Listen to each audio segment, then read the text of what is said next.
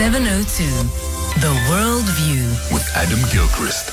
Adam Gilchrist will start with this. Oh gosh, how do I even begin to describe it? Uh, this U.S. airman suicide, uh, protesting, of course, against uh, the ongoing uh, war in Gaza.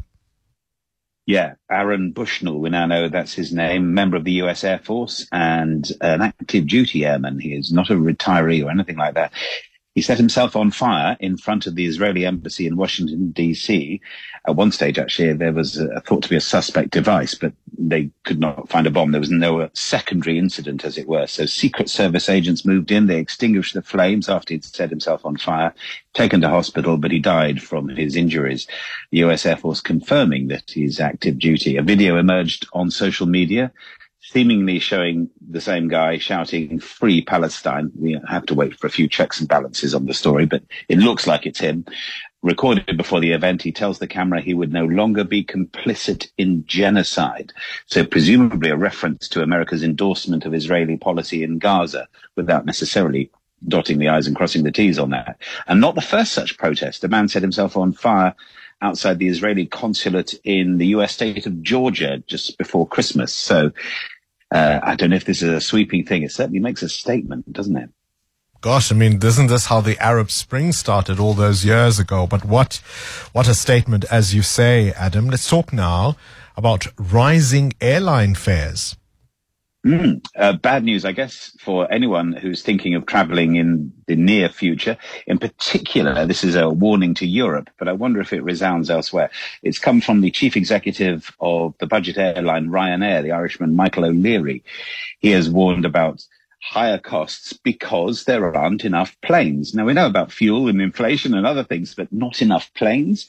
He says Ryanair alone has 57 planes on order from Boeing. And because of the whole 737 MAX door falling off thing, Boeing had to do checks on all its planes and particularly the, those the 737 planes.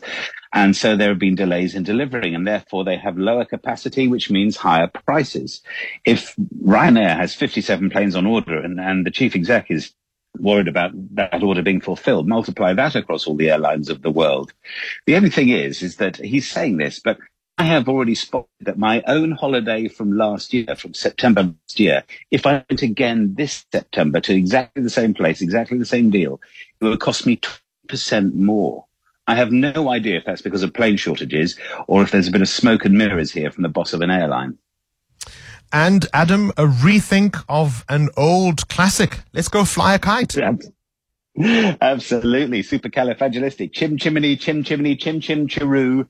Mary Poppins is PG. It used to be U.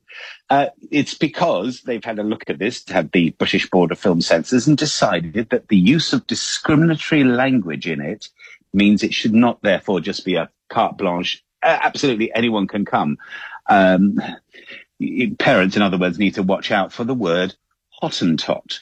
If you know your Mary Poppins, we're talking the original one, of course, with Julie Andrews. If you know your Mary Poppins, there's an old buffed and tuffed and colonel next door who's a figure of fun and a nonsense sort of colonial type of person in the 1960s, but still, he uses the word uh, to refer to some blackface chimney sweeps, where Hottentot was once used as an archaic, racist term for people from Southern Africa, in particular the Khoi and the San people from Southern Africa. So they've had a look at this 19th uh, century word filmed in the 1960s, but with 2024 mores, it just won't wash. I would argue actually Mary Poppins should be a certificate 18 because of the sheer torture and murder carried out on the Cockney accent by Dick Van Dyke, but perhaps that's another story. Did not see it going there, Adam Gilchrist. We'll leave it there for this morning's Worldview.